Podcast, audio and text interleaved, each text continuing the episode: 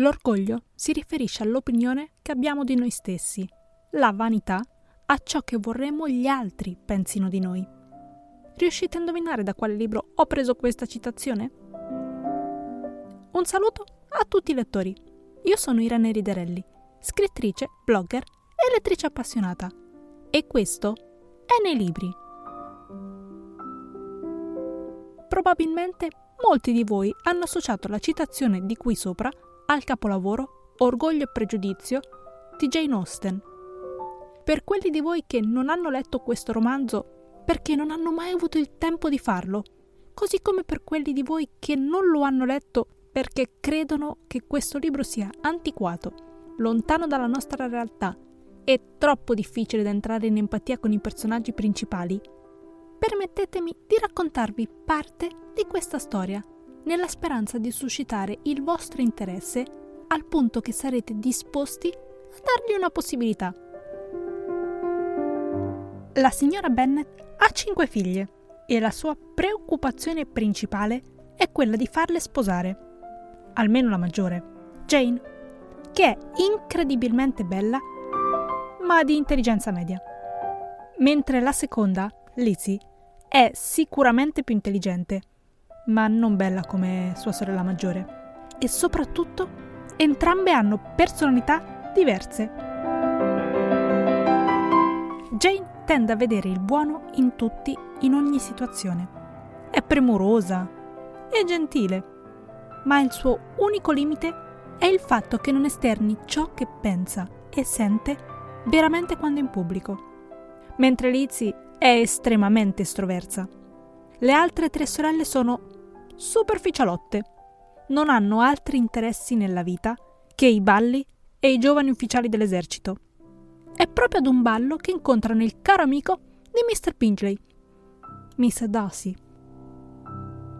Mentre Bingley si innamora quasi immediatamente di Jane, Darcy è più riluttante nei confronti di Lizzie. Non che le importi di questo lo trova arrogante, maleducato e dopo averlo sentito affermare che è passabile da guardare, non vuole avere nulla a che fare con lui. Anche quando arriva a casa di Bingley per vedere sua sorella Jane, nonostante la forte pioggia, evita Mr. Darcy il più possibile. Jane è lì perché ha preso un brutto raffreddore dopo aver cavalcato durante un forte temporale e il signor Bingley e le sue sorelle hanno insistito perché rimanesse con loro, in modo che potessero prendersi cura di lei. Quando Lizzie arriva, Jane è così felice e sollevata che i Bingley insistono che lei rimanga con loro per qualche giorno. La ragazza accetta a malincuore. Detesta l'idea di stare sotto lo stesso tetto con le sorelle Bingley, che considera false e bugiarde, ma soprattutto odia il fatto che anche Miss Darcy sia lì. Dall'altra parte, però, le cose stanno prendendo una piega ben diversa per Miss Darcy, perché con il passare del tempo inizia a rendersi conto che i suoi sentimenti per Lizzie stanno cambiando. La personalità della giovane è così forte e interessante che trova molto difficile non gravitare intorno a lei. Un giorno entrambi sono invitati separatamente a un pranzo, ma quando viene a sapere che lei non partecipa perché non si sente bene, si precipita da lei.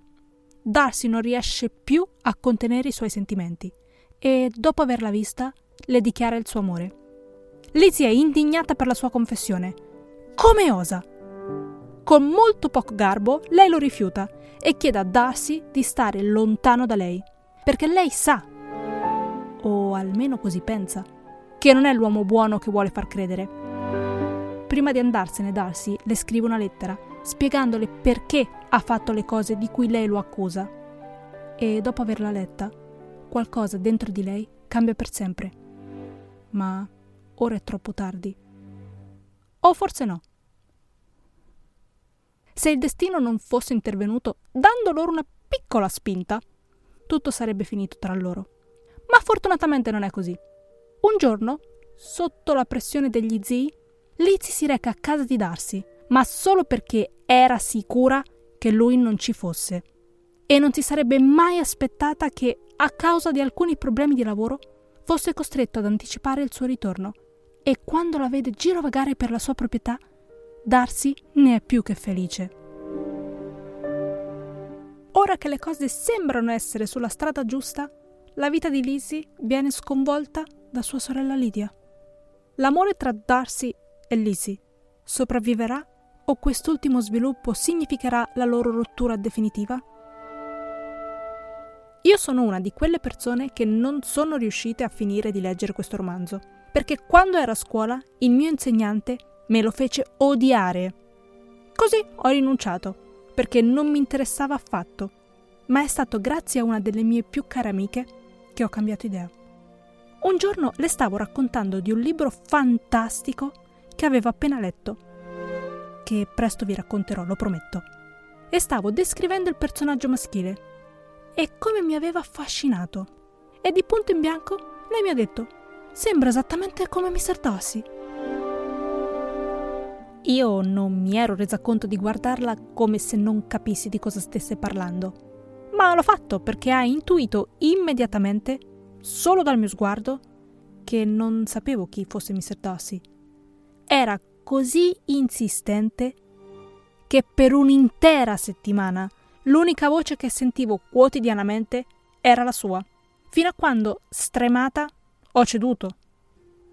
Ora posso dire che sono contenta che abbia insistito così tanto, perché non posso credere che per così tanti anni io abbia evitato l'opportunità di leggere un personaggio così meraviglioso come Mr. Darcy. Ora capisco perché la mia amica ha detto che Mr. Darcy è il prototipo di quasi tutti i personaggi maschili e ha ragione. Quindi, se siete curiosi di sapere che cosa voleva dire, leggete questo libro. Non ve ne pentirete.